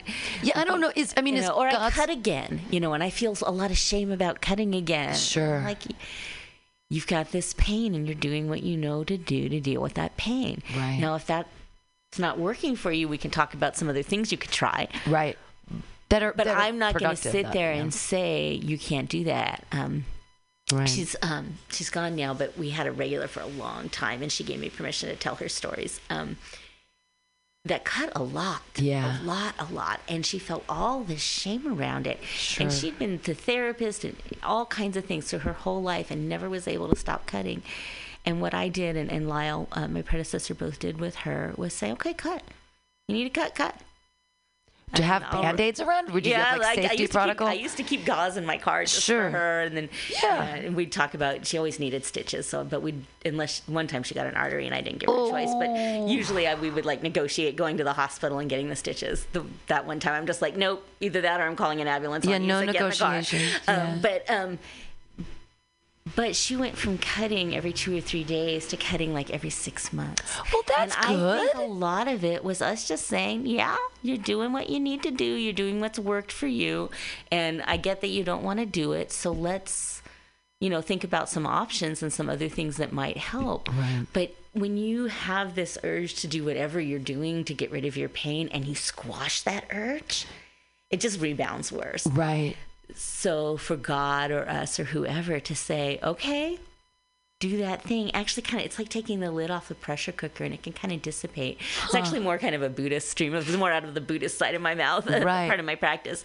Um, to just go, yeah, okay, there's that thing. Let's look at that thing, but we don't have to judge that thing. Right. Um, and um, that's when I get there, um, you know, that's not sort of historical Christian way of dealing with things. Exactly. Uh, but I but I have this Buddhist side of my practice too, so I I draw on that a lot. Well, Christianity though has so much judgmental. Okay, I'm paraphrasing from my experience Okay. with with Christianity and with specifically Presbyterianism.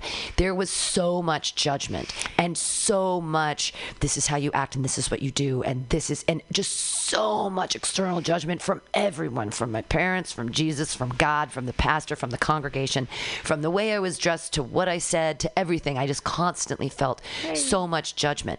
So to be able to say my relationship with God doesn't have to do with judgment. For me, is like cognitive dissonance. I'm like, how crazy is it that you're a woman of the cloth and you're telling me that you're not judgmental? For me, that's like blowing my mind. I'll sit next to you while you shoot up, and we'll keep talking. That's it's that's just for me, and I hate to use the word term crazy because it's pejorative, but it's like it's cognitive dissonance because every person that I've been involved with with religion for so many years, it's been surrounded with this idea of judgment. And that's so sad. Yeah. Because I think, you know, God gets angry plenty in the Bible, right? So we have evidence that God does that. But what we see God doing all the time is going like, okay, I was really mad, but now I've changed your mind and changed my mind and let's talk again.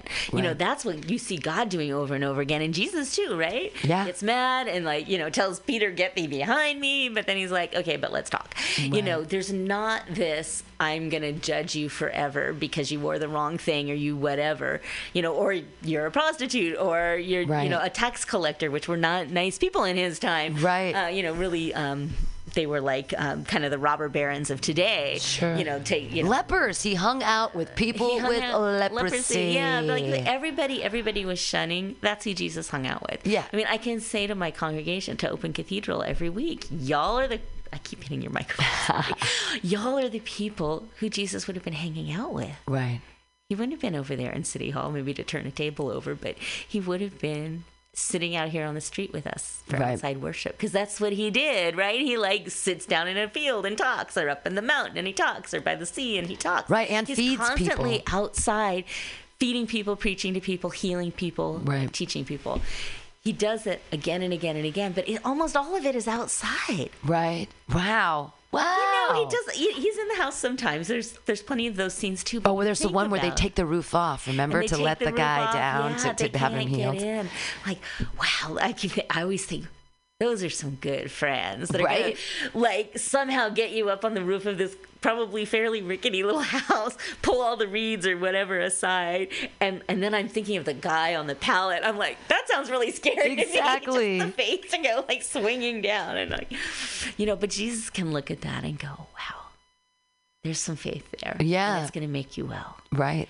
And he always, almost always, puts the power with the person. Your faith has made you well. Not I'm making you well or God's making you well. He is, your faith has made you well. Yeah. Go and sin no more, right? Yeah. Stay in relationship with Sure. people. But you have this power, you have this strength in you. He's always building people up. Yeah. He's not generally, you know, with a few exceptions, he's not tearing people down. He's not going Except the around pointing, Pharisees. except the Pharisees. Yeah, but they were pretty But bad they're guys. like up in his face, They were- right? yeah, he doesn't go up to them and start lecturing. They No. get in his face and he defends himself. Yeah, they're like, we're gonna trick you. Ha ha ha ha. Yeah, and he's like, ha ha, smarter than you. Yeah. I got God, you know. But he doesn't walk around shaking his finger at somebody, going, you know, like your sandals aren't done up right, and Right. your your tunic's too short. You'll and- never be good enough. and you'll never be good. That's not how Jesus acts. Right. So why does the church act that way? Exactly. Exactly. It just breaks my heart because we miss out on this opportunity. If you're busy doing all of that, you're m- missing the opportunity to tell people how much God loves them right. and cares about them and wants the best for them. And when people start to internalize that, they start to treat each other better. It's you know, it's hard because there's still there's so much corruption in the church. So the reason I moved away from I used to be very zealous in the church and I was mm-hmm. very into service and I was very very I mean even as a child I was sort of I, I went to a wake once and they I was at a it was in the city and it was at one of my aunts was a nun or something and they said, Oh, are you gonna be a good little nun when you grow up? And I was like, No, I'm not gonna be a nun. But mm.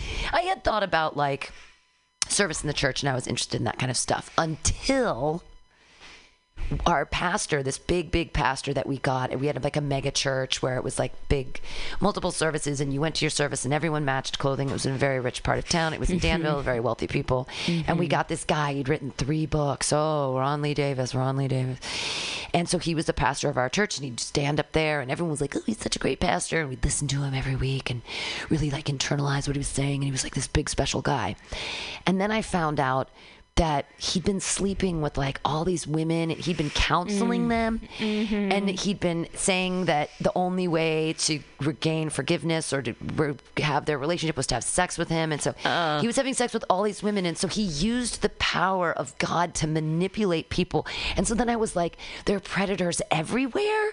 There's like is this real? Is this and it completely shattered my it didn't shatter my sense of communion with a higher power in that I feel that I can have a relationship without the construct of religion. Mm-hmm. But it made my whole life and surrounding about anything about religion just like be like, no.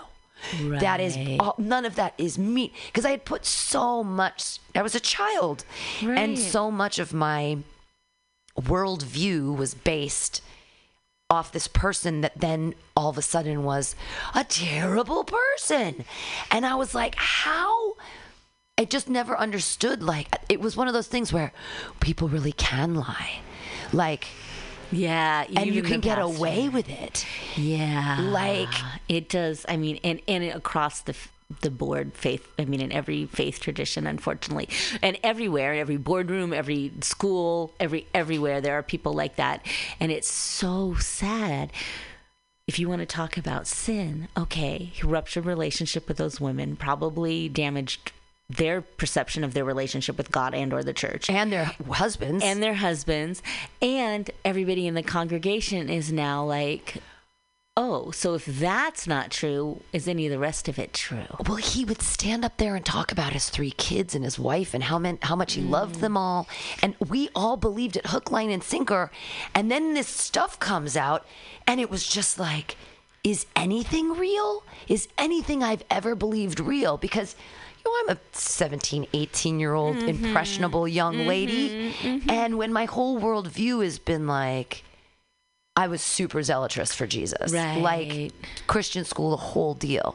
And to have that sort of like stripped away, it was like none of this has meaning at really all. painful Yeah. really painful and it happens again and again and again and he maybe did really love his wife and kids and had no self-control around his sexuality or whatever you know we don't know what's going on with him Right. internally but that sort of behavior causes so much damage or you make off with the church treasury or Right. you know uh, you know and that's not so much a religious thing that's a human thing I mean, like, Right. people do it but it's so tragic to me when it happens in a faith community because it does rupture people's connection with the community. And so oftentimes i'm glad it didn't for you but oftentimes their sense of relationship with the divine or buddha or whoever. Right. um it, they um it ruptures those relationships which is so it's it's a terrible thing to steal from people because people need i think human beings this is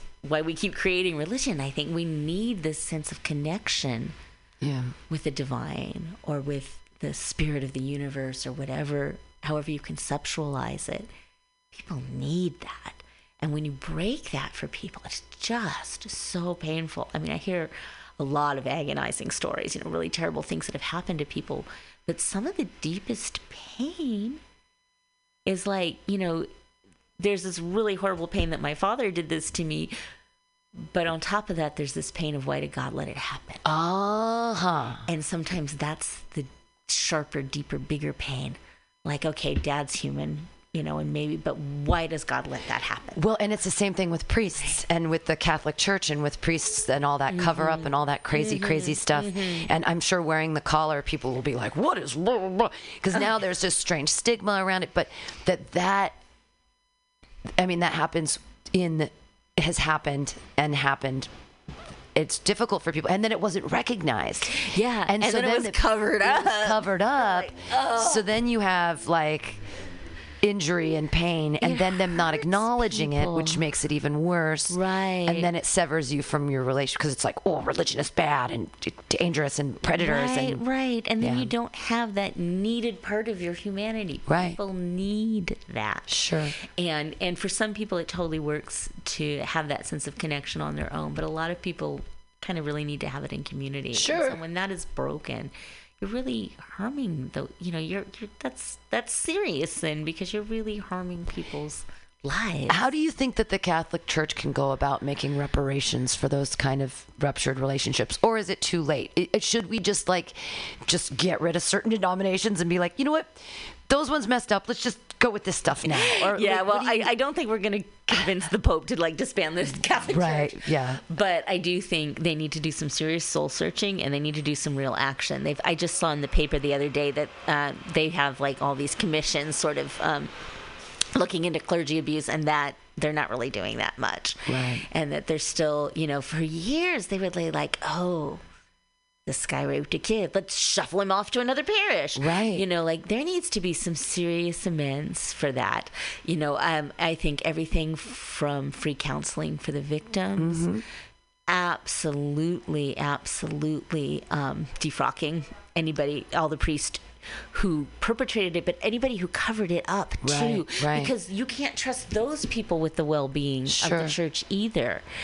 If they're going to cover for their buddy Right. because hey, he's a great guy and whatever, you know, and, and maybe he is doing 20 other great things, but you can't cover that, you know. So I think all those people need to be defrocked as well. Do you think though that that, uh, that comes out of the because you're not Catholic, so I mean nuns right. aren't allowed to have sex, priests aren't allowed to have sex. Do you think that it's about that cutting that humanity human part of yourself off, and then I- these other sort of things bubble up because of it? I I I think maybe for some people that exacerbates it. Some people are truly called to celibacy. I mean, I know people who are. Um, it's not me, but some people are.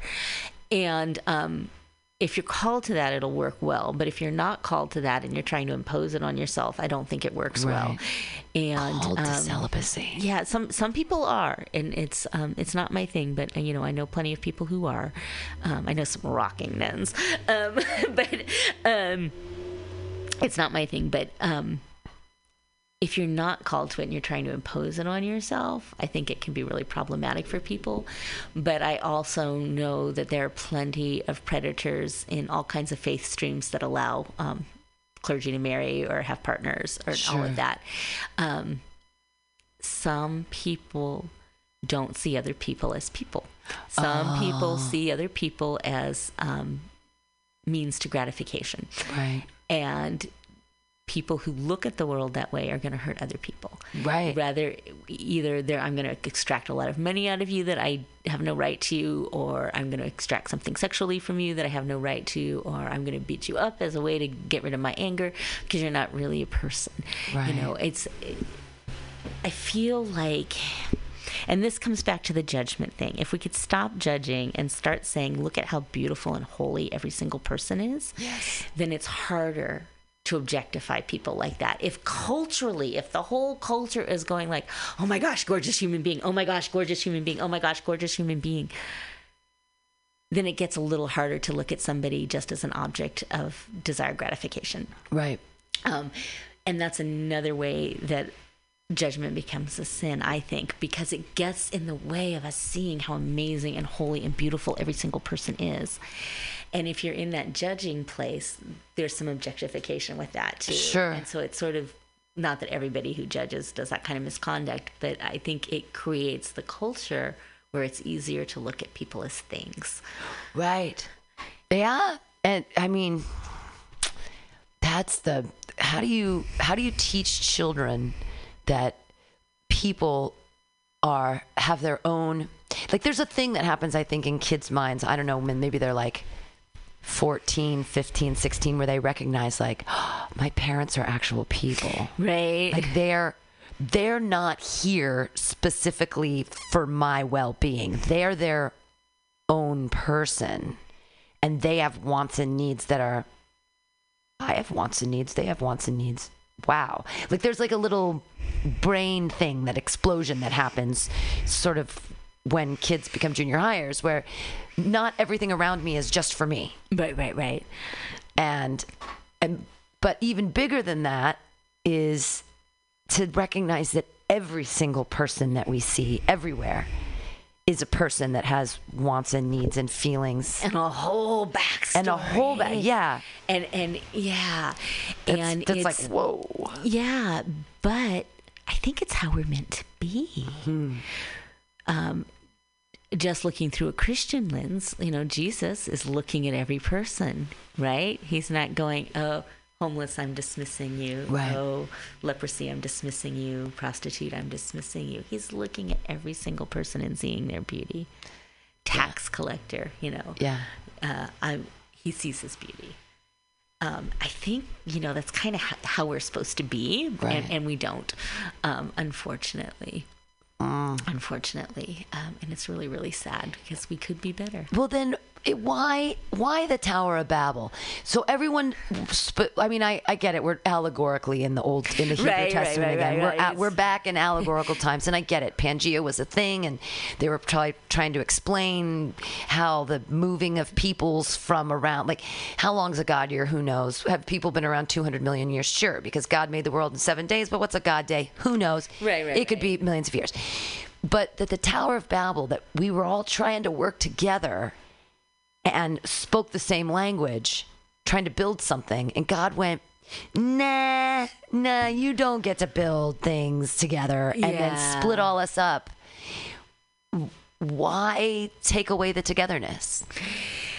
Um, so I don't actually believe God did that. Oh, okay, I think okay. it, I think it is allegoric. I think it's it's an origin story, right? It's Yeah. people looking at the world going, why do we speak all these different languages and why do you know and of course organically that grows up as we evolve and you have all these different populations are all going to figure out their own languages and all that. But people at the time are looking around going why? Right. and we can't figure out why. Um, so this is our story to tell us why. Just i mean the garden of eden is also this this origin story. Why do people die? Oh god gives you this choice. Be um don't be live forever or you can have kids but you're gonna die.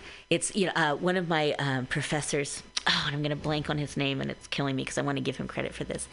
Uh, rabbi michael oblath talked about um, the tree of knowledge of good and evil. Mm-hmm. He said that word that they translate as good and evil, everywhere else, it's a word for sexuality. It's not the tree of knowledge of good and evil, it's a tree of knowledge of sex. And so picture Adam and Eve running around as like 11 year olds, like these prepubescent kids. Yeah. And they eat and then they mature and now they're going to have kids so then you got to die and if you look at origin stories around the globe there's this choice always are you going to be a rock or a banana tree okay a rock lasts forever more or less but a banana tree grows up and fruits and then it falls over and dies right Sure. um, eh, so people around the world have asked these questions and the garden of eden is, is the answer they came up with in the in the ancient near east in that time of oh we have this choice Well, because God made them. And so for us as people to make people, that makes us sort of God. And so that was I get I get what you're saying now is that like if they wanted to live if people wanted to live in the Garden of Eden forever, it would have been cool because they just would have been all like frolicking and then God would have had to keep making all the people because that's just but then once it was like, oh, we can make people. Ah. Yeah. And then that's what sort of sets into life that yeah, cycle really. or it's of even just Adam and Eve forever, like by themselves with Right. other people, right? Sure. But you know, and, and and it gets really muddy because like suddenly there's these women for their sons to marry. Like where, where did Right, they come where- from, right? exactly. You know, so it's it's it, the, story gets muddy. They didn't like tie up all their loose ends. They weren't like J.K. Rowling writing this. They didn't That's tie up so their funny. loose ends. Right. Yeah. Um, so it's a little muddy, but and it's probably a whole bunch of stories that are kind of amalgamated into what we now have in the Bible. But um, you know, there's this choice, and the choice they make is we want to you know mature sexually and and have kids and but then okay you got to die because otherwise the whole planet's going to be overpopulated like 10 times as fast That's also how you live forever is by passing on your genetic material. That way you don't actually die because the memory of you lives on in your children. If it if you do it right, if you if your kids love you, love you. And then you- They and then they- remember you more if they hate you. I gotta tell That- you, I've had a lot of conversations where like, oh, people are still so mad at their mom and they're 80 now. that's Um, absolutely fair. But um, I'm glad my kids like me. I prefer that kind of relationship. Absolutely. um, I forgot where I, I was going Oh, somewhere we were, with that. we were Adam Anyway, and Eve. We were in the Garden of Eden. Yeah, we were But no, a- a- allegorically, I'm down with some of this stuff So in the the- in the yeah, Old I Testament. mean, but then it- some of it, I'm like, really, why this story? Like, why did who was the guy who, who tied the the fire onto the fox? Was it Samson? He tied the fire onto the fox's tails and he sent him out through the to light the to light the their grain on fire, the bad guys. But it was like, did you have to kill the foxes? Foxes, right, Like, right. dude, why why murder forty foxes? Why Right. did you got to do that? So here's the other thing to remember: there, there are folks who look at the Bible and go like literal word of God. Right. That's not my belief. My belief is the Bible is people doing their best to understand God. Sure. Um, and I kind of follow uh, Reverend Dr. Penny Nixon, and she says it's much better to take like the whole general sweep of the Bible and apply it to something specific in your life than to take one little specific thing and try and generalize it to Right. everything. So you look at this document of all these people, I mean lots and lots of people. It's not just like one guy writing it out, right? It's centuries of people. And and and before you even get into the translation issues and all that. Sure. uh, Or even the copying issues so it's all these people looking at the world understanding that there's something more. There's this divine force in the world trying to understand god and they're doing their best. And so you look at like what do they keep coming up with time after time after time? Oh god wants us to be good to widows and orphans. God wants us not to kill. God wants us not to lie to each other. God doesn't want us to cheat without consent. Right, right, right. we all, I'll throw the without consent in there. You, you know, people doing their best, and the the broad sweep of it is justice and love. Right. Oh, you know, Jesus says the whole of the law comes down to love God with all your heart and mind and soul, and your neighbor as yourself. Right. Which to me is it's not like have warm fuzzy feelings toward your neighbor. It's like love is this action. So if I have a house, you have to have a house. That's love. Right. My kids are getting a good education, so do yours. You know, that's loving your neighbor. And Jesus is like the whole thing comes down to that, and he's quoting the Hebrew Bible. So they Right. were, you know, hundreds of years before him. They're there, and and you get it in different versions of that, and different versions of the Golden Rule, in just about every faith, major faith stream Absolutely. people as they try to understand the divine we've got some consensus we don't live by it but we've got some consensus and then you also get all these other things in there of like why do we all speak different languages and why the heck are we fighting each other? I mean, like, Right. Tower of Babel is almost like that century's version of why can't we all just get along? Sure, sure, sure. You know, and that's the answer they come up with.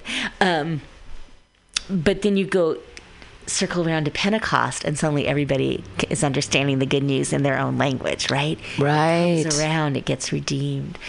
The, the, the writer of Acts is going, we could be better. Yes, this is the way it is, but this is not the way it has to be. Acts That's how. Pentecostals though, aren't they the ones that they have to speak in tongues? That they believe that that the only way to truly be born again is once the Holy Spirit comes in you, and the way that you express that Holy Spirit is through speaking in tongues. Is Yeah, that true? That's uh, of some Pentecostals, Okay. yes. Um, but I'm not talking about Pentecostalism as a Oh, okay. faith. Yeah. I'm talking about Pentecost, the story in the Bible. Okay. Where the disciples um, they're in the upper room and the Holy Spirit comes and it says it's like tongues of fire, which to me sounds terrifying. Like Right. something, but they handle it. They like roll with it. They're very chill at this point. And uh, they go out and they start telling the story of Jesus. And and it's a festival time, and so there's people in Jerusalem from all over the place, basically the whole known world at the time, and every single person is understanding it in their own language Wow.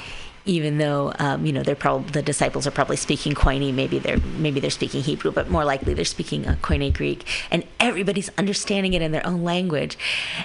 And it's so trippy. The interpretation they come up with is, "Oh, those guys are drunk." I'm like, "They're drunk."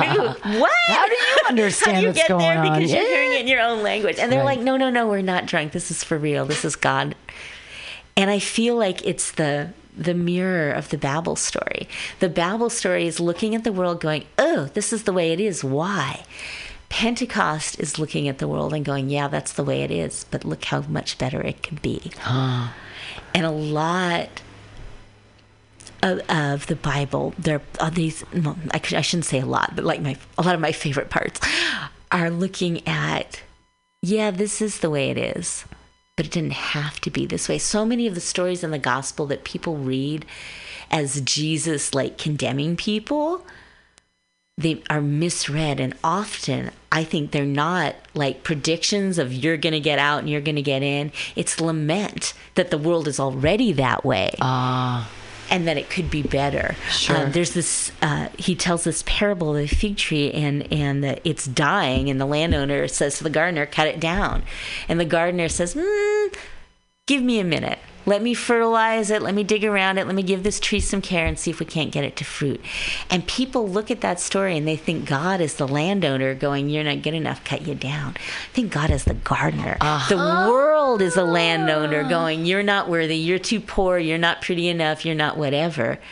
And there's Jesus going, hmm, let me give this person some care. I can work with they- this. I can Yeah. work with this. Yeah. And oh, there's so many like that.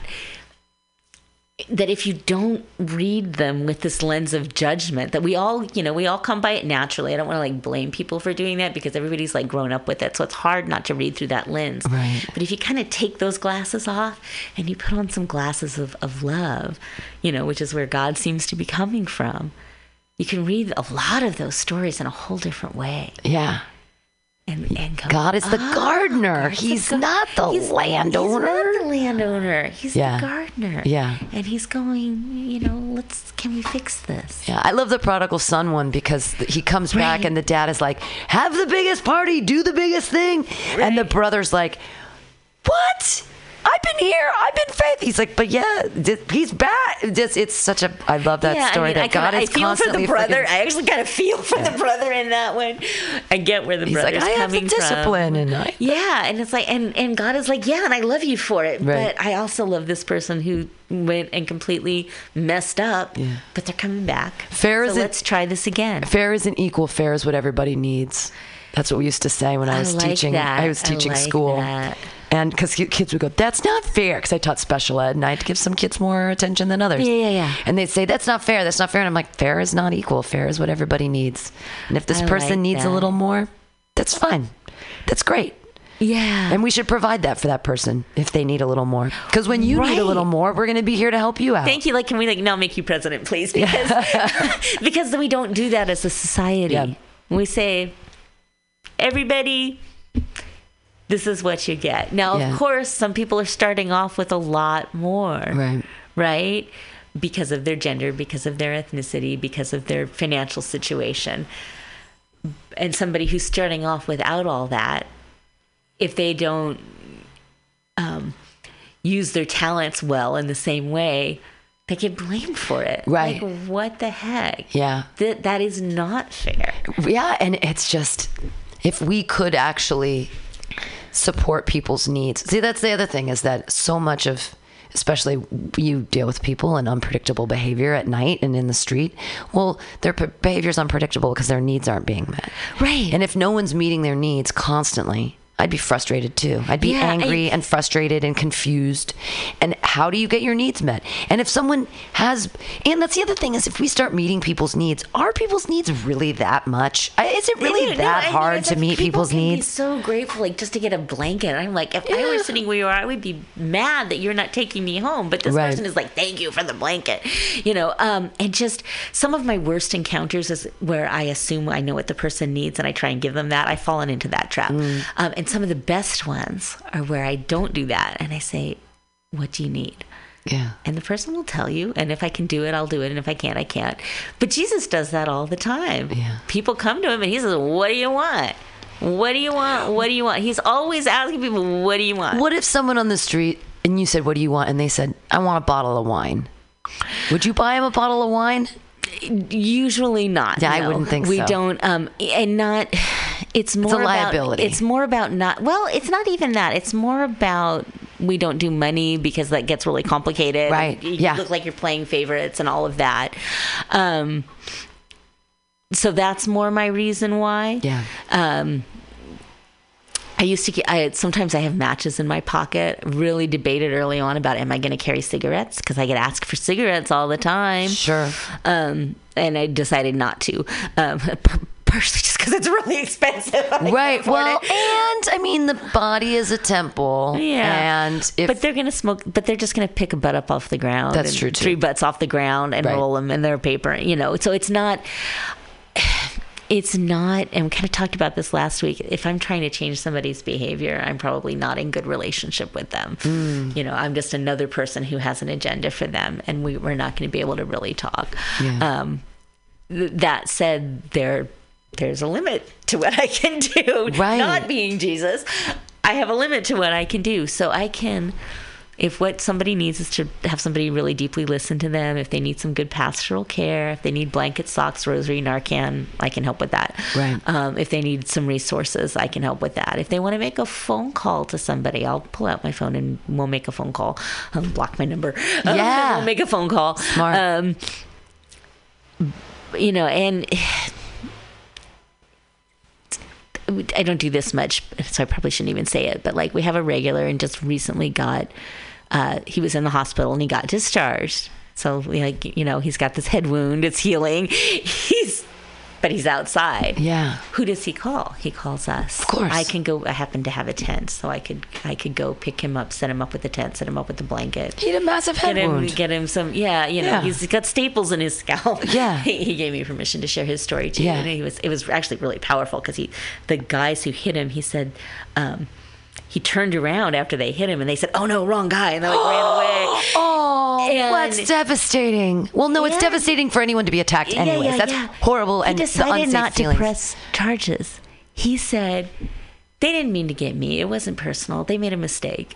I'm like, I would totally be pressing. Charges. I would be pressing charges, yeah, Um, if so it it was, really, you know, it had this inspiring side to the story, and he actually got a lot of good help um, at the hospital. So in a way, it, it worked for him. But, um, you know, I so yeah, if I can help you in that way, if I happen, I just happen to be really lucky that I had a tent. Um, I try and always have blankets. You know, and sometimes we do, and sometimes we don't. But I can at least set him up in a way that he can keep his head wound clean and dry Sure, until sure. he can go over to Tom Waddell the next day. Yeah. You know, so I'll do those kind of things, and we'll do those kind of things, not always, but rarely. Um, but if you need a hotel for the night, you know, and once once upon a time we had a grant, we were able to do a little bit of Ah. that. We don't. Hey Zuckerberg, give them a grant. Sometimes we Some can rich person. yeah. Google. Hey Google, give Night Ministries a grant. Yeah. That would be Let amazing. put people in a hotel. Yeah. It's um. To have a shower and a clean place to sleep and yeah, feel like a person and be able to sleep and not have Right. to keep one eye open to lock a door behind you. I uh, one person I knew was even before I was doing night ministry, but he lived outside and then he got a hotel and he said just to be able to lock that door. You know, It's it's a, it's a safety issue. I mean, it would be interesting if it was possible to do an exchange program thing where you took people that lived in San Francisco and you safely helped them not even sleep on the street for a night but maybe just maybe just do with you from 10 at night till 4 in the morning and hang out and see what what the struggles are because Right, well, I don't I'm- think people really truly know in this city what the struggles of the questionably housed are. Yeah, I'm I'm happy to have guests along. I do sort of limit it because I don't want our folks to feel like they're a tourist attraction. Right, exactly. But Oh my I- gosh, like do- an Airbnb experience. along. another another good way, and it does include sleeping on the streets. If you do the longer one, is the Faithful Fools do a street retreat. Oh. uh, they do a day long, several times a year, and they do at least one week long. And they, uh, when I first heard about it, I thought, "Ooh, tourism!" You know, I really, I kind of had a lot of judgment around it. But when I actually did one and I saw how they did it, I just did a, a, a day long, but um, so respectful. Yeah. And starting with this meditation of, you know, what keeps us together, what separates us, you know, and you can make this choice to like leave your keys and your cell phone and all your things that kind of help keep you safe with them while you go do it. Um, Wow. I did. It was, I'm, I'm so used to taking out my cell phone and taking pictures of murals and things that I kept Sure. like reaching in my pocket and there was no cell Nothing phone. there. But the Faithful Fools uh, over on Hyde Street actually do a very good job of helping people. retreat. Helping people kind of it's it's different because you know you're going back inside, right? Right, So right. you're not going to have the experience of living outside, but to kind of Open the an door to empathy. Open the door to I like that to Yeah. open the door to empathy, um, and and kind of have a chance to deeply notice what keeps you apart from people and what connects you to people. Yeah. The faithful fools do that so well. Yeah. After you're done donating to us, go donate to them too because they're awesome. and and you can um you can join tomorrow the vigil at the UN Plaza at six o'clock for the 263 people that died this year, Yeah. um, living questionably housed um, on the street, and that's so devastating that that's a huge number of people like dying outside, and and we could. In the richest city in the in the in the United States, I think that we could easily tackle this this problem. Yeah. Yeah. Oh, yeah. It's not hard. It's just there's no political will.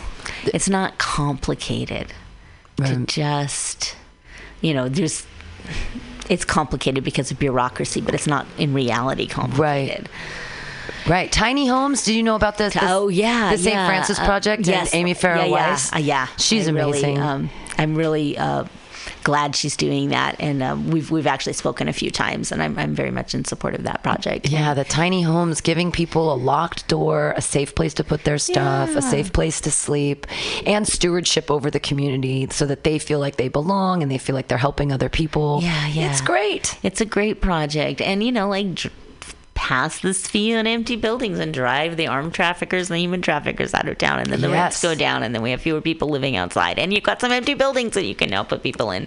Yeah. You know, it just um, there's lots of not complicated things to do. Uh, It starts with compassion, though, because right now we continually distance ourselves from people, and the way I think to heal that is with compassion for our fellow right, man. right. To get away from that judging thing, so that you can actually see the beauty of every single